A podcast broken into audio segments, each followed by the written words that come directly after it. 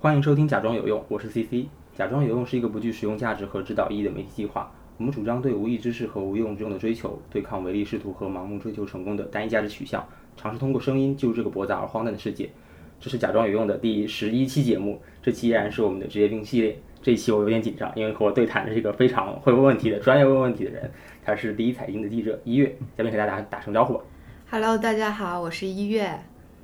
哇，这么简洁明了。啊，那还要说什么？就是十一期这个数字让我觉得有点心酸。为什么？就是让我觉得我注定单身的感觉。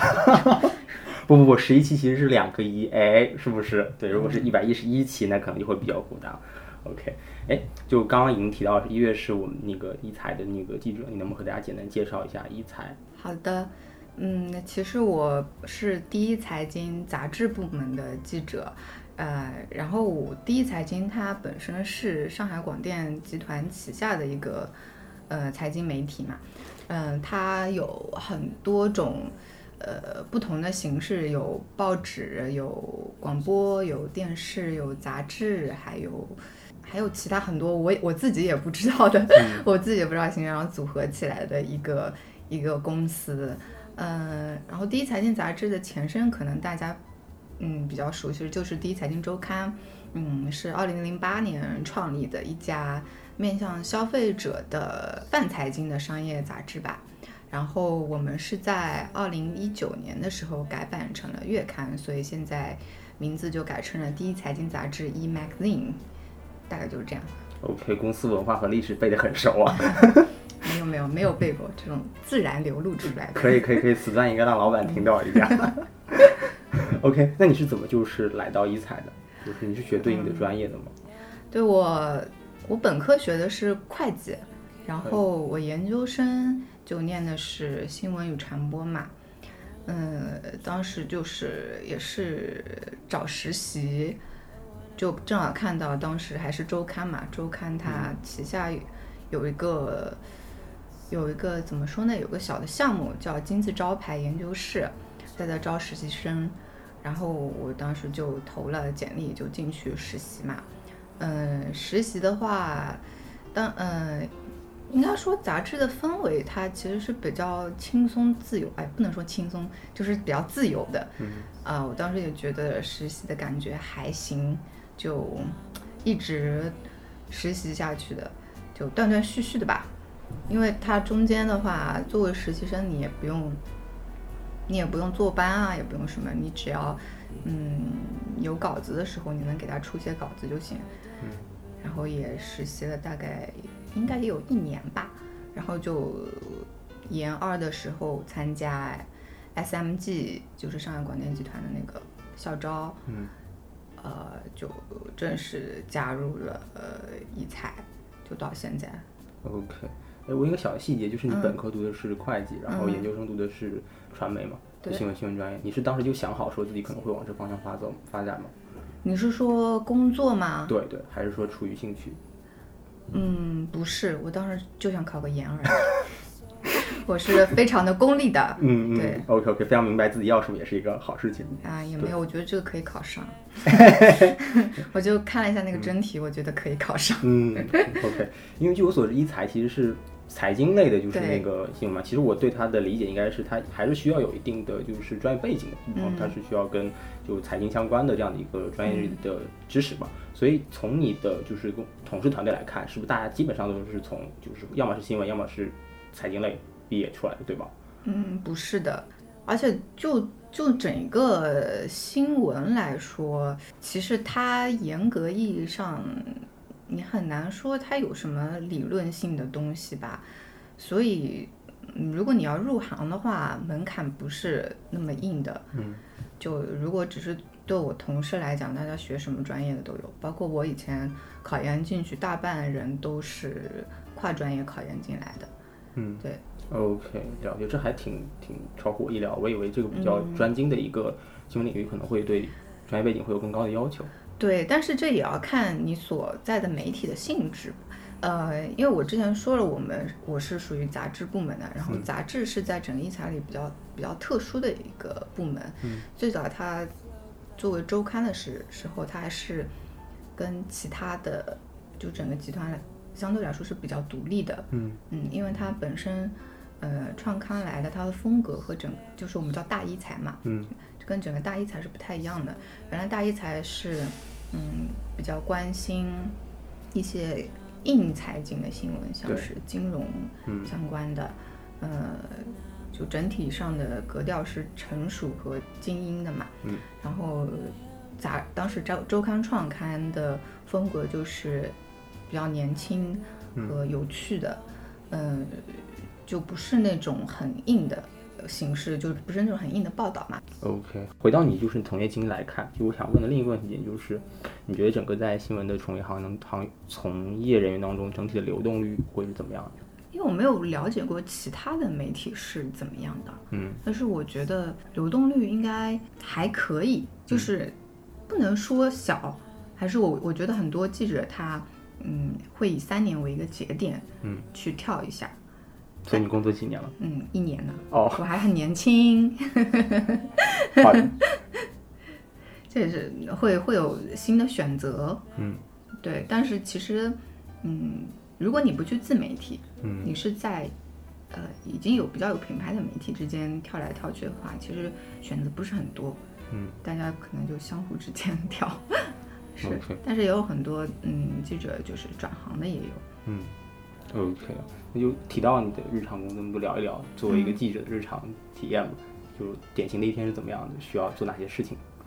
嗯、呃，其实我们的工作时间是蛮自由的。因为我们不用坐班嘛，嗯，然后每周就是有两天会去公司开选题会，嗯，然后平常的话就是属于我时间都是自己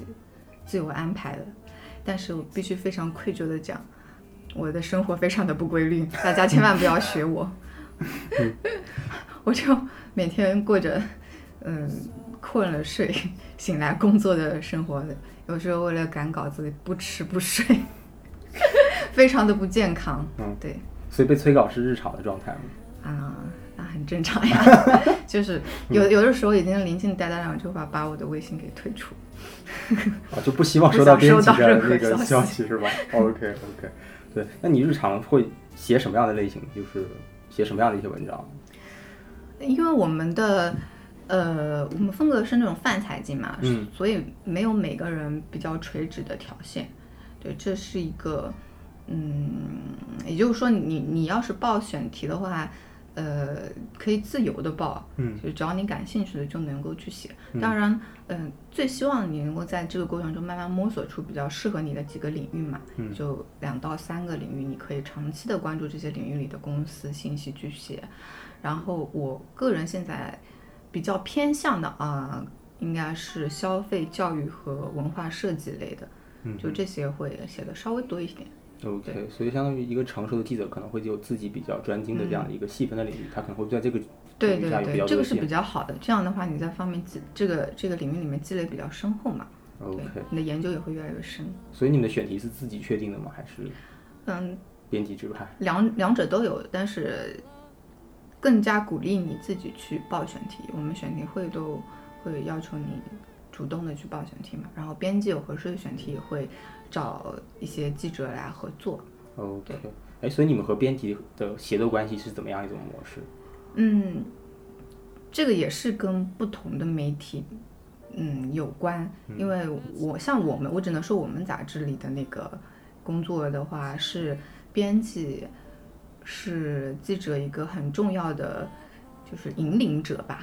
引领者，因为、okay. 因为编辑相对来说都是比较资深的， okay. 嗯，比较资深和他们以前应该是相对成熟的那种记者，他可能慢慢就转成编辑了。嗯，他是对我们年轻记者来说，他一个是嗯给我们一个大方向的把控吧，嗯嗯，然后我们记者在这个过程中，就是每一个环节都会跟这个编辑沟通，比如说我。我要我要我之前想大概往什么样方向写，我要找什么样的人，嗯、然后这个过程中我遇到了什么困难，嗯、然后我问的这些问题就是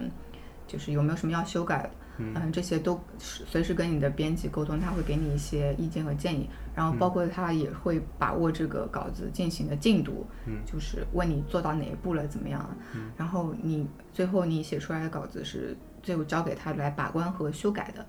OK， 那再回到就是选题这个事情上，嗯、你们是怎么去开选题会的？选题会的时候会考虑哪些东西？选题会就是应该跟大家平常开会都差不多吧，对，就是大家坐在一起，然后然后我们要连，因为我们有上海和北京两个地方，就是大家用电话连着线去开，嗯、然后就每个记者轮流报一下，嗯，就是你现在现在手上有哪些题，进度怎么样，你的新选题是什么，嗯，然后嗯，我们每个月会开一次评刊会，就是我们出了新刊，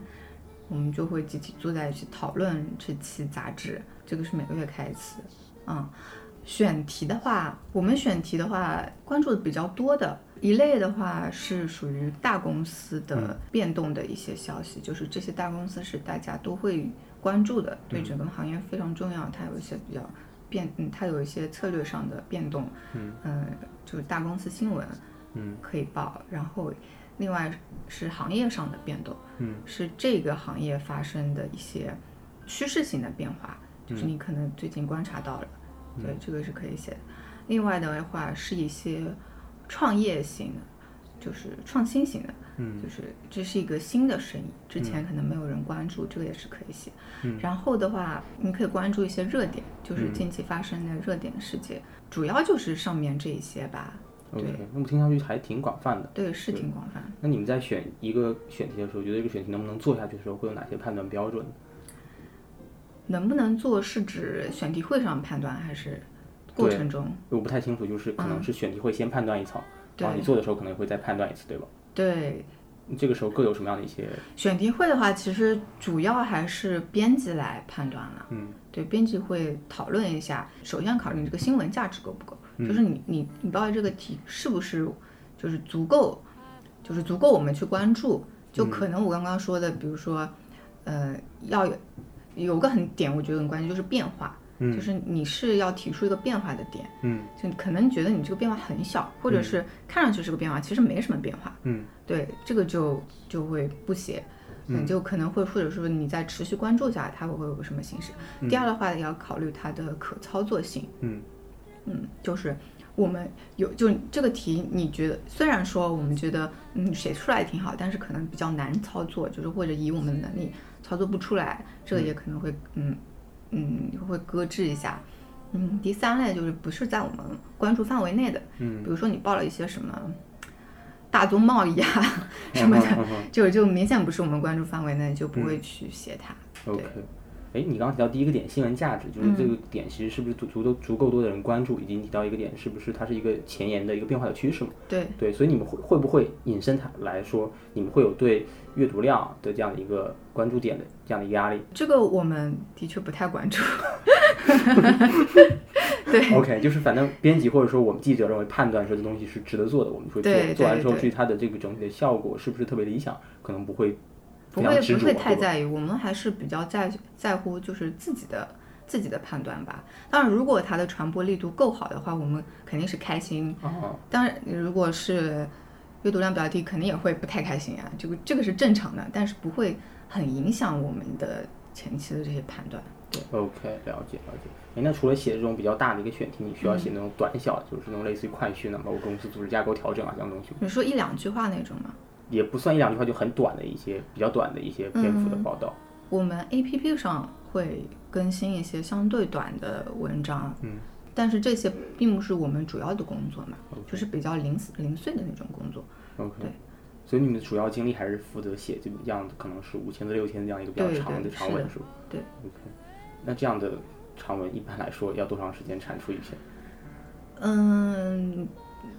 两周，两周是。比较理想的，但是很多时候会超过两周， okay. 就是你你可能写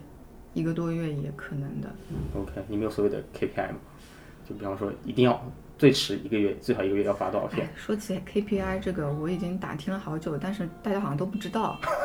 对，就我也很很奇怪。okay, 所以大家写的就好了，是吧？对，oh. 就是自顾自的去在工作。OK， 那你自己一般需要多长时间去完成这样的一份稿件比较长的这样的一个特稿吧？我觉得也需要两周到一个月左右吧。我会，我尽可能控制能在一个月之内把它写掉。理想是两周，尽可能控制在一个月。对对，那实际情况下一般是一个半月完成吗？也有拖到一个半月完成了。OK， 那但、嗯、但是因为你如果杂志的话，你有个硬性规定的要求，因为杂志要印出来呀，嗯，不然你这篇没上的话，这个这个不是空出来了吗？是是，对，这个这个是有硬性的要求。嗯，就一般情况还是在当月内完成。嗯，是的。对，那你会同时进行多个，比方说主题的准备吗？那肯定的，每个记者手上都有非常多的题。对，有的时候做着做着，有一些题已经过期了，你就没有办法再做了，就是没有，你实在抽不出时间再去做了嘛。OK OK，嗯，所以做一个题的日常一个周期是怎么样？从从从最开始的选题会确定之后，到最后出稿当中要做哪些的准备？嗯，首先你确定了选题之后，因为当时在选题会上，你编辑可能经过讨论就已经大概跟你说了这个方向是怎么样的，嗯，然后一篇稿子你会就是有个编辑嘛，你跟单独跟那个编辑是你们两个合作的，嗯，然后你们可能私下再去讨论，细化讨论一下你们的方向是怎么样的，嗯嗯，要找就是你们可能列出来你们要找哪些性质的人，嗯，比如说你可能要找公司里的高管，嗯嗯，要要找消费者，要找第三方那些分析师、投资人，就是这几种类型的，你就商量一下你要找谁，嗯，然后，然后你就先去做，呃，第一轮的资料的收集，嗯，对，就是你自己要有个前期的了解嘛，有，嗯，很多时候，嗯，因为我们比较泛，很多时候你你可能报的这个题还不是你了解的领域，你可能要先去做做一个前期的准备和了解，嗯，然后再精准的。嗯，找出你要找哪些公司，找哪些采访对象，嗯，然后你去联再自己去联系那些采访对象，然后这个过程可能会比较麻烦，比较长，就是你不是说你想找他就是能够找到或者就能够接受你的采访，就有的时候中中间会有进行很多的调整嘛。对对，呃，然后就是进入到采访阶段，然后你跟每一个采访对象都是做的一套一套沟通，嗯，呃、跟他，嗯，呃，你采访提纲，嗯，然后采访，然后再整理，嗯，每个都是这样。然后完了以后，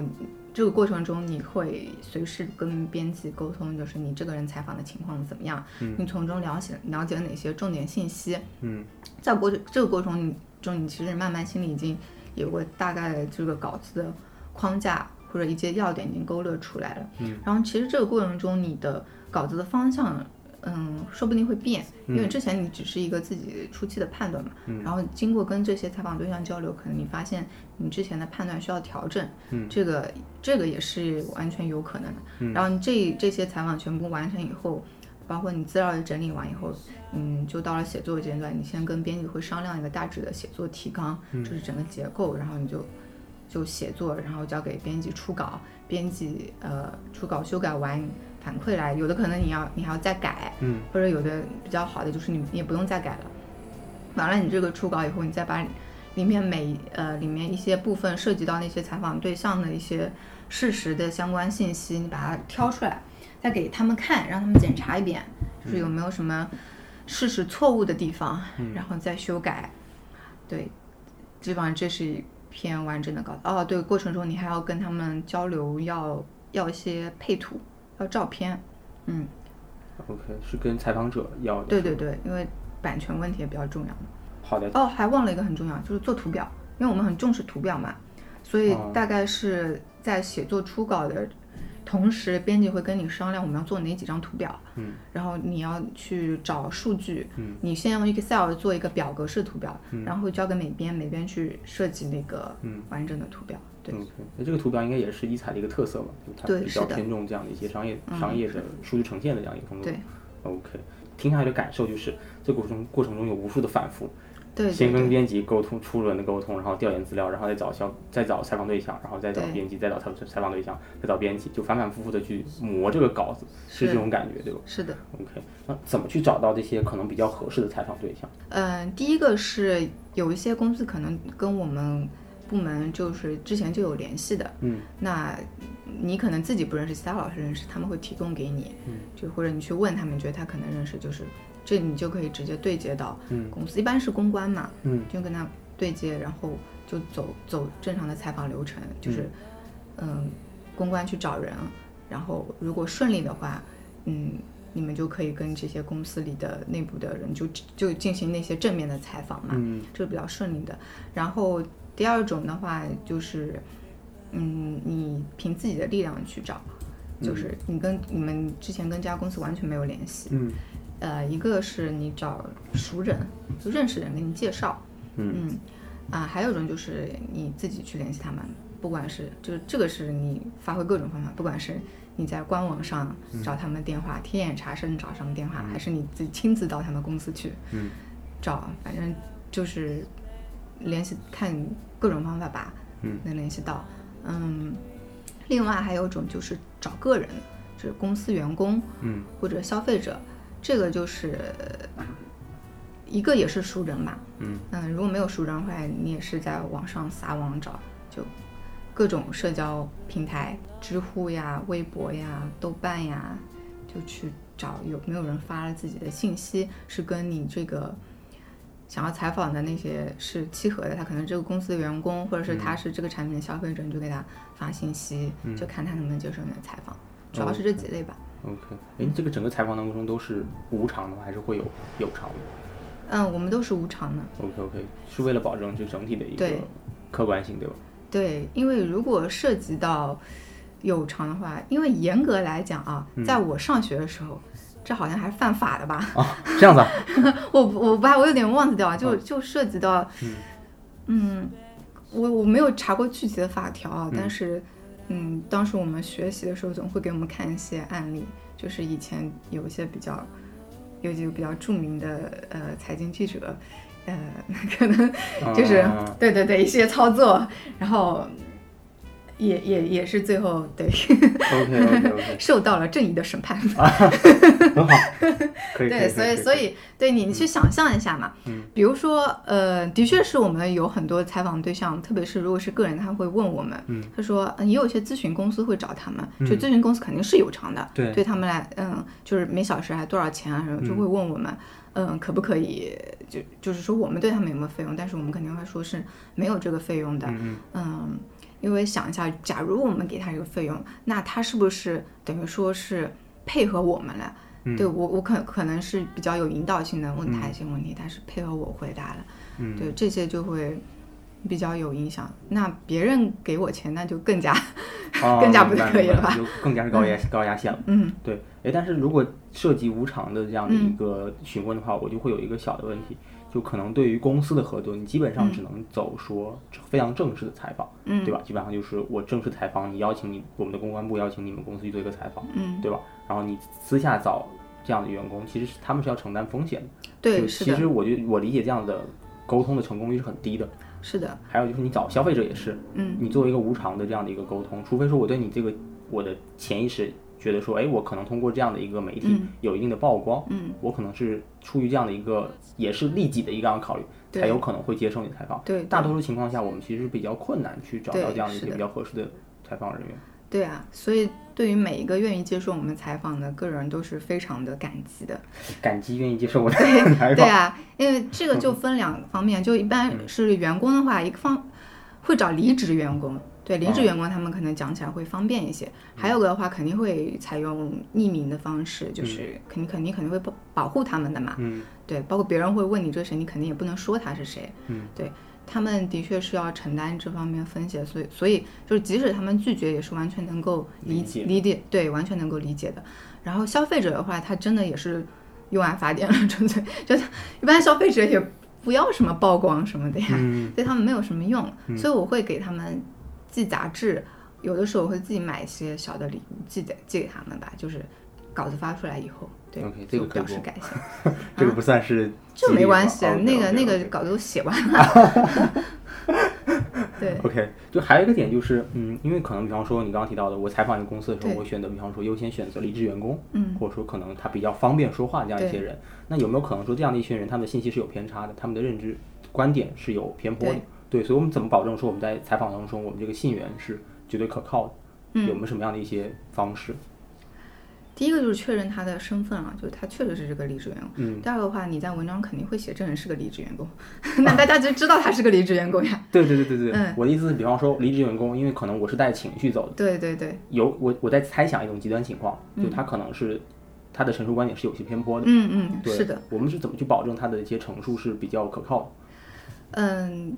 就是第一个就是你在整篇文章里，你不会只有这一方面的那种人的叙述，嗯，因为你肯定知道他是因为什么离职，他肯定是有怨念，那他表现出的是负面的，你就不会，你不会只了解这负面的情，你肯定会有，嗯，你有暗线，也有明线，嗯，你也会去找一些正面的说法是什么，嗯，然后你可能会用这，就看你先先了解到的负面信息，比如说你先了解到负面信息，嗯，你可能去正面去问他们的时候，你就把这些负面信息抛出来向他们证实，嗯，就是这个叫交叉验证。 OK， 对，你会验证这个过程，然后你最后你呈现的时候也会两边都去呈现出来嘛，嗯，对，有的有的时候你可能找不到那种，那就嗯，那就可能要当心一点了，嗯，就是你你要么不呈现，要么你自己要有一些叙述上的平衡，嗯，对，而且我觉得嗯，我会比较相信读者的阅读理解能力吧，就是你这个人是在讲一些负面的抱怨的话，嗯嗯，应该能够看得出来的，他是带着情绪讲。 OK get 好的呀。那在整个就是写作过程当中，其实采访是占了很大一部分比例，嗯，那采访了这样各种各样的素材之后，我们是怎么去编织这样的一个文章？我们会不会有一个固定的模板程式化的东西可以去做参考？嗯，就我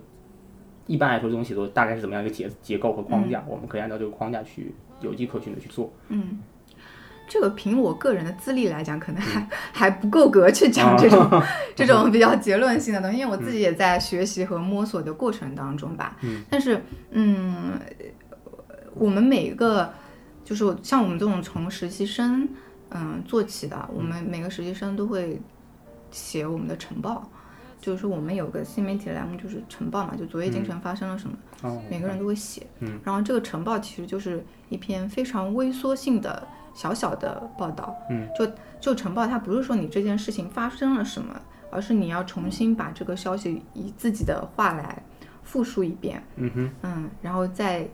再延伸一些额外的资料和你自己的一点评论和判断在里面，嗯，然后这个晨报的话其实是对我们以后写长文章的一个先期的训练，你可以把这个长文章理解成这个晨报的一个扩展，嗯，那晨报的一个结构一般都是嗯，五要素肯定要有的嘛，嗯，就是时间地点人物发生什么事情怎么发生的嘛， 嗯， 嗯，就是你先是一句话把这件事情说出来，嗯，然后再详细的解释这句话，然后再延伸一点素材，不管是横向延伸纵向延伸，然后在中间插一点你自己的判断，嗯，那延伸上来我们整个大文章基本上也是这样子的。嗯，但是嗯，不是这么死板的，嗯，就是说你这个可以有很多种的变化，那比如说我们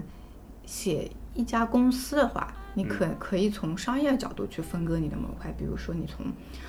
呃研发呃写一块，然后渠道写一块，营销写一块，嗯，这样子，你可以按这种去写，你也可以按故事的发展去写，按时间去写，嗯，然后呃看过去、现在、未来这样的方式都可以，嗯，所以不并不是死板的，但是的确你可以总结出一些不同不同的模板，就属于你自己的，嗯，就就是比如说公司，嗯，你这几块怎么写，你按故事你这几块怎么写，嗯，对。 OK， 就为什么想打听这个问题，嗯，就是因为我觉得如果说在整个的新闻的采访和写作当中是有迹可循，嗯，就有程式化的一些套路去模仿的话，嗯，其实它是可被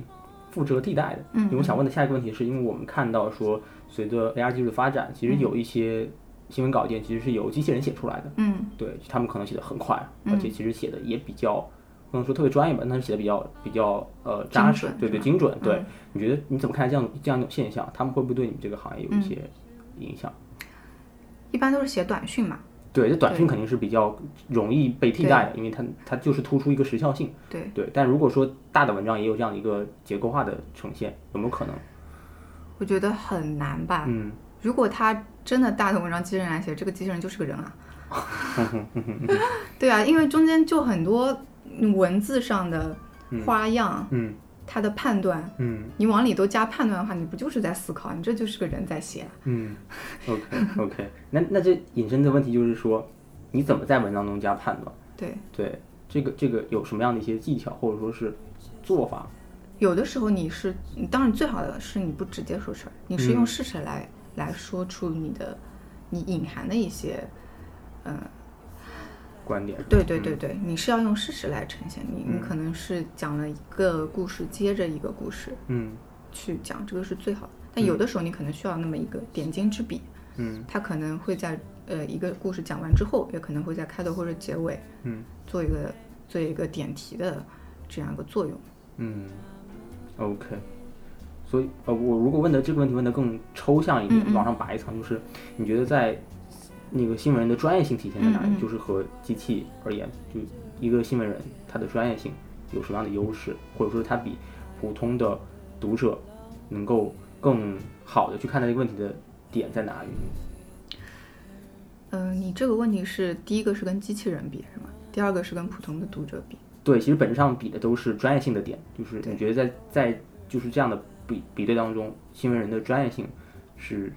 体现在什么地方的？嗯。我就说跟普通读者吧，嗯，就这个是比较现实的问题。OK OK OK。嗯，一个是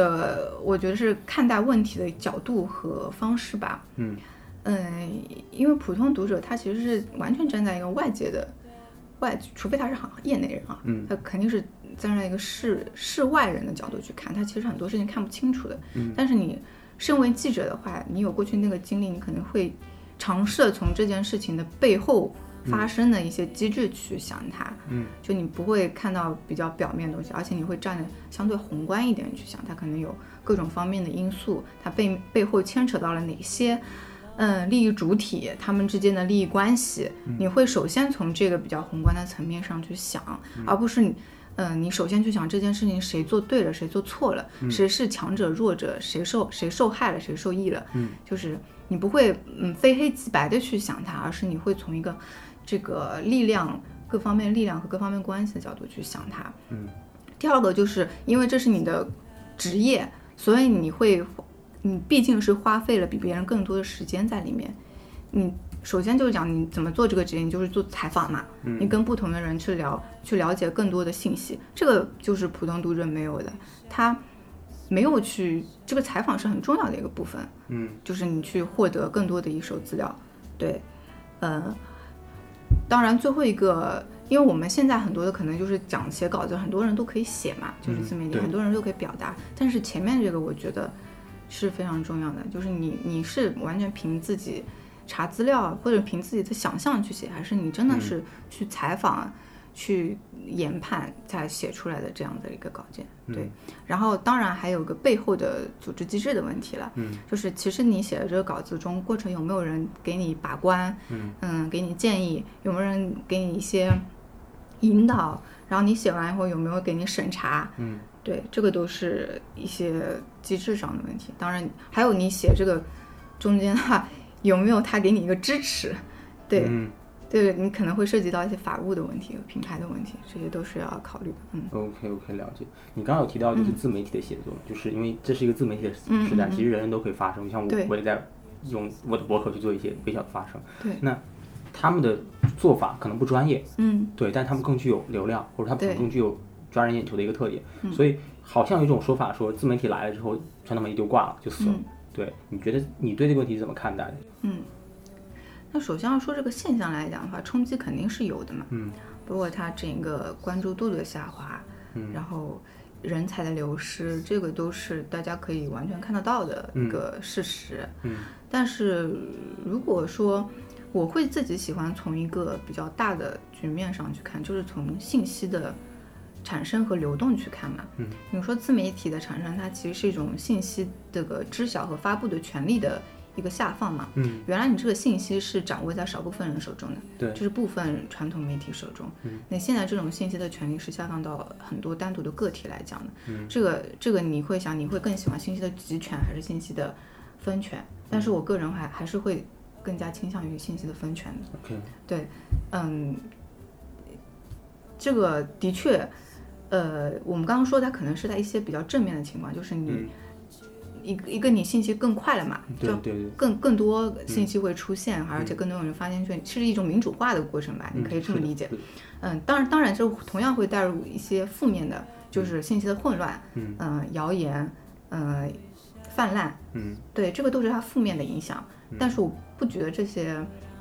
负面的影响就可以就可以说是。这个过程是不好的，就是你这个信息分权过程是不好的、嗯、因为我觉得这是非常正常的、嗯、你信息即使是在传统媒体、嗯、握住信息权这个过程也是会经历这个信息的混乱、嗯、谣言和泛滥，这是很正常。如果我们去追溯整个新闻发展历史、嗯、就会就会发现，就是有部很有名的音乐剧不是叫那个芝加哥嘛、嗯、Chicago、嗯、这个过程就是应该是上个世纪二十年代还都只是报纸的时候，就讲一个、嗯、那个那个女犯人怎么样运用报纸媒体舆论舆论的力量，帮、嗯、帮她从一个杀人犯变成一个形象，变成了一个洗白、嗯、成功洗白嘛，就帮她、嗯、就是这个从心理角度来讲是很正常的、嗯、你会发生这种事情、嗯、所以我嗯从大局上来讲，我觉得这个没有什么没有什么会让可以让我们觉得是世风日下，这种这种没有必要，对，没有必要，太严重了。OK， 嗯、呃，然后第二个就是讲到是不是这个传统媒体就死了这个问题。嗯、那一个是我觉得这是肯定不可能的，因为对没有死，我是说活得不太好吧，活得不太好那是对对对、嗯，活得是不太好啊，嗯、呃，这个就又又涉及到一个比较难难说的，就是它的性质问题，媒体的性质问题。嗯，这个问题就，嗯。不太好说，因为一直存在争议，就是媒体到底应该以怎么样的性质存在？嗯，就是很多媒体是有政府背景的，对对，会需要政府的支持，嗯嗯，然后也有市场化的，嗯，然后也有这两个交交杂的都有，嗯，然后他们各有利弊，但是而但是我觉得这三种都是非常必要的，嗯、但是我各种更加倾向于市场化的因素多一点点，嗯哼，对，为什么？嗯。就跟其他各个行业一样，我会觉得相信市场这个手的力量就你相信读者的判断，就是如果好的内容大家是愿意为他买单的。嗯，对，我会我会相信这个的，对。 OK， 诶，所以一财其实本身也是市场化比较做的比较好的一个团队，相对市场化一点的，对。然后包括市场化对整个公司来说，这个公司会让它会会自己更有竞争力嘛，嗯，就不会做事等死这种，这种，嗯，对对对，这个也是很多现在可能传统媒体容易被自媒体打败原因，因为人家是市场化的媒体，嗯、人家是非常非常迅速在更新迭代和完善自己，嗯、你你是遵循的原来一个老路子来走，嗯、你被人家打败嘛，也是你自己没有努力嘛，嗯，对，对是，但这个但是其实背后。就是我们一方面要走市场化，要去和市场接轨，嗯嗯，那另一方面其实我们作为传统媒体肯定要有自己的操守和职业道德在这里头，对对对，其实当中有一个平衡吧，我我称之为可能是商业化和专业化的平衡，就我不知道这样说是不是对的，而且这个问题是不是问的合适，可能有点抽象，嗯嗯，就一方面我们可能要尽可能做尽可能和商业化接轨，那就意味着我们的内容可能要年轻化，可能要可能更短平快，嗯，那另一方面又要要求我们保持我们的专业性，在这当中是要有一个平衡的，这个平衡是怎么去实现的？嗯，第一个就是我刚刚讲的那个复杂的性质问题，就是为什么说有一定媒体是政府背景的，就是它一定要存在，所以它肯定会有这个力量支持它存在，嗯、就是各个党报或者党媒这个那种电视台一定一定要在，它不能倒下，这个、嗯、就是它背后一定要有这样的力量去支持它，嗯、不然全部都是这样的自媒体的话，就、嗯、就又是另外一番局面。然后是因为无论如何它背后都有些，只是它存在起来的力量，嗯、然后、嗯、这个可能也是一些传统媒体有底气会做自己想做的内容。嗯、第二个的话，嗯你可以通过很多组织机制上的变革的问题去做这个平衡，嗯、因为以前的话我们总是在讲边营分离嘛，就是你采编的内容是采编在管，然后你商业的可能一些广告的内容是广告在管，嗯、就是两部分的内容输出是分隔的比较明显，就不要互相影响。 嗯, 嗯, 嗯当然这个在整个发展过程中可能会出现很多问题，就是对对对对不理想的地方，嗯、就现在情况，我整体情况我不清不太清楚啊，但是也许没那么好。就我我觉得，嗯，也是各个媒体在实践过程中要去要去磨合和实验的了吧。嗯，就是说你怎么样把这个边营的问题做的比较好的平衡。嗯，然后的话，嗯，广告就是纯粹的另一种了。第三个可能就是你刚刚说的流量了。嗯，就是我们要写的这个是我们自己判断好的还是读者更想看的。嗯嗯，如果只是按照我们自己的风格来讲，因为每个媒体它的风格不一样嘛，嗯，我们会更加倾向于自己的判断的。对，因为因为我我们会觉得媒体自己是有公共属性在里面的嘛。嗯，对，你要认同这个媒体的公共属性，而且我们整一个操作都是围绕着这个公共属性来讲。我们在那个采编过程中也是不涉及任何的这个商业利益的因素的。嗯，对，那就那就很完全可以自信大胆的就往这个方向来做。Okay, okay. 对，那支其实支撑这个的还是背后整个公司的运作了。你肯定还是要有呃一定的收入的部分，嗯，支撑你的采编团队可以自由的做自己的内容。嗯，对，是的。那英才应该是做的挺好的，所以能够有给很多的机会和可能性吧。嗯，对。那你觉得就是这个行业是在往下走吗？还是你不觉得它在往？嗯，我觉得传统媒体的确在近两年，也 不, 不只是近两年了，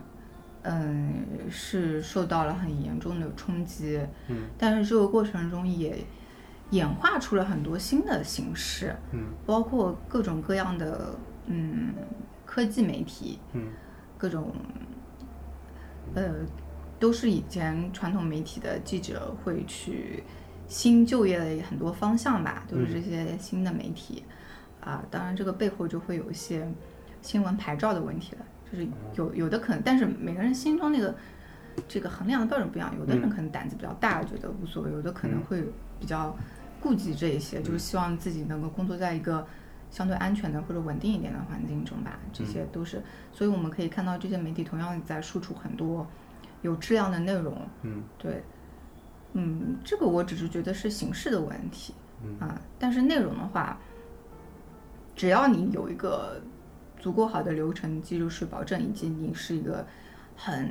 认真的内容生产者，嗯，就是一样可以在不同的组织里去生产优质的内容的。对对，嗯，这我我的感受可能跟你比较接近，就是我自己感觉可能传统或者说传统媒体在这几年一直往下走，但有一点触底反弹的感觉。我感觉好像到往到走到底部已经没有什么可减了，我们只没只没份额，我们的市场份额，或或者说是这样这样大的外部刺激的情况下，其实已经没有什么可减。倒是这样的一种外部外界压压力，迫使那些传统媒体做一些分化和升级，会走出一些比较优质的这样的一些在传统媒体当中走出一些比较优质的玩玩家，反而是把这个呃事情就这个行业做好了。对，这是给我的一个感觉。对。好，大家就前面聊了特别多，很很正式、很严肃，很很多关于就是就是就是职业相关的、行业相关的内容。我们后面聊一个比较轻松的环节，就是我们职业病这个环节，有几个点可以想聊一下吧。嗯，就第一个是说，就是你觉得自己在整个的职业当中有没有一些高光时刻，觉得比较兴奋或比较开心的？我还在等待这个高光时刻。那那在看到比方说自己的文章被很多人去浏览，上万的人浏览，被它被印成千字。打出来你会有有有什么样的感受？会觉得，嗯，青春的记忆纯正流荡。所以是存的第一第一份印出来的那个报纸吗？还是什么的？啊，第一份好像也没有了，因为我因为我不喜欢就是囤东西的。哦，对，只喜欢买，不喜欢囤，是吧？对对对，冷冷对吧？对对对，就太占空间我也不会。嗯，因为现在，而且现在那个我们电子版都有嘛，嗯，所以所以也不妨碍收藏。OK OK，嗯，所以如果没有高光时刻，有至暗时刻吗？哎，那太多了。来分享一个。嗯，对，嗯，就是，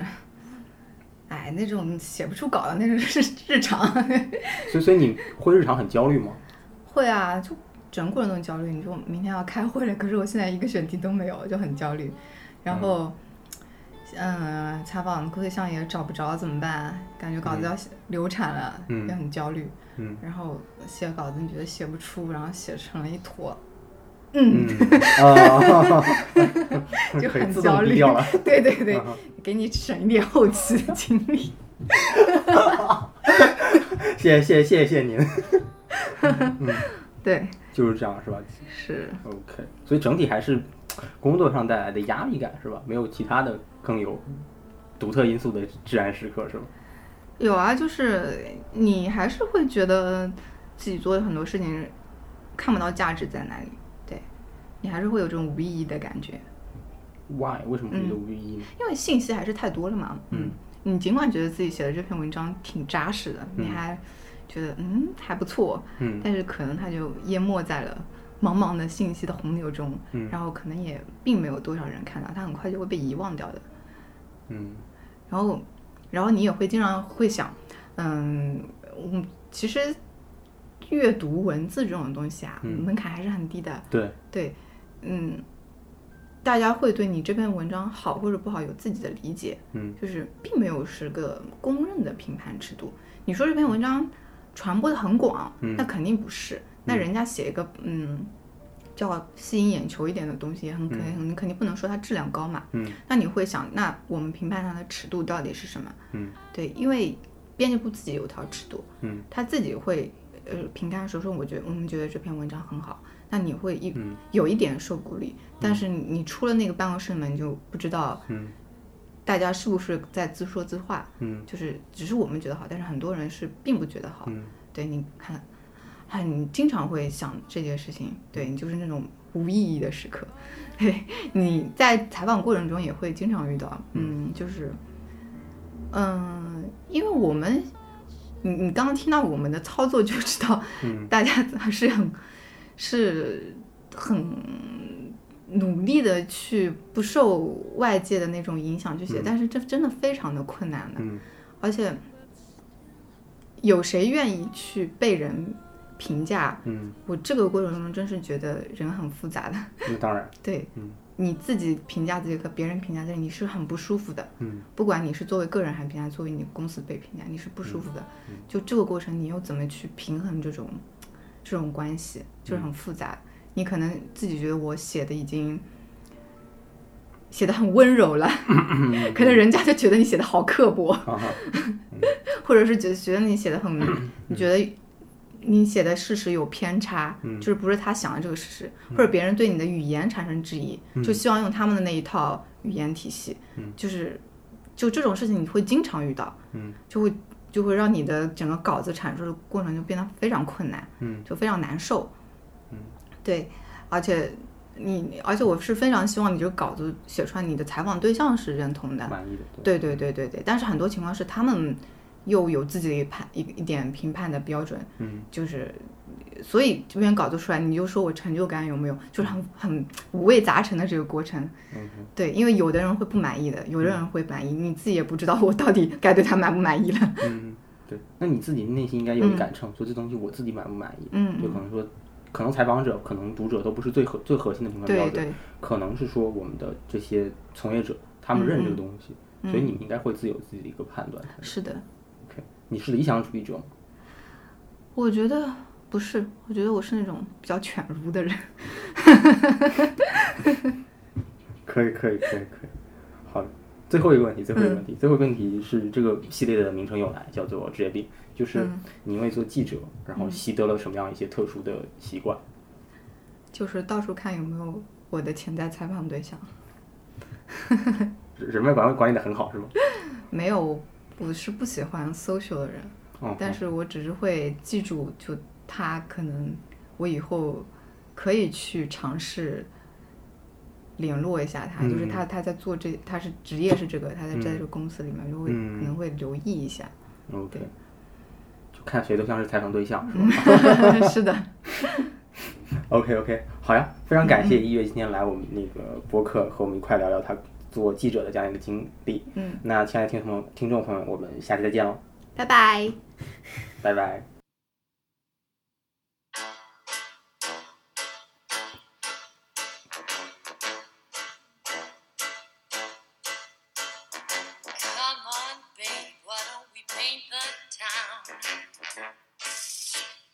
And all that jazz I'm gonna Lounge my knees and roll my stockings down.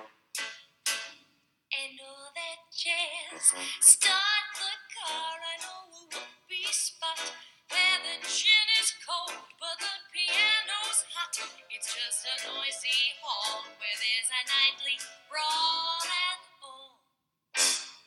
that jazz.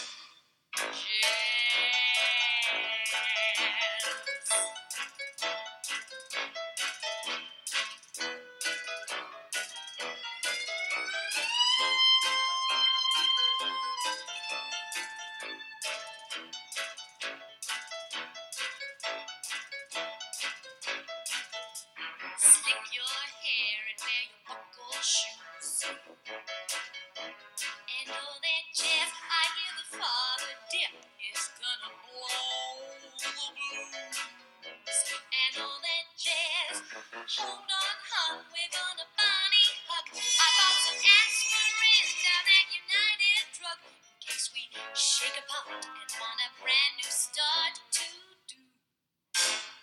that jazz.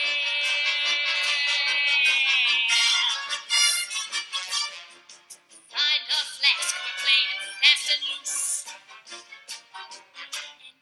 jazz right up here is where I store the juice and all that jazz. Come on, babe, we're gonna brush the sky. I bet you're lucky Linden in the floor so high, 'cause in the stratosphere I'm feeling that ear to all that jazz. Oh, you gotta see her shiver, shimmy, shake. And all that jazz. She's got a shimmy till her garters break. And all the jazz. Joe, her Verna Parker girdle. Oh, her mother plotted curdle if she'd hear her baby squeal for all that jazz. Come on, babe, why don't we paint the town and all that jazz? I'm gonna rouge my knees. Stocking down and all that jazz. Start the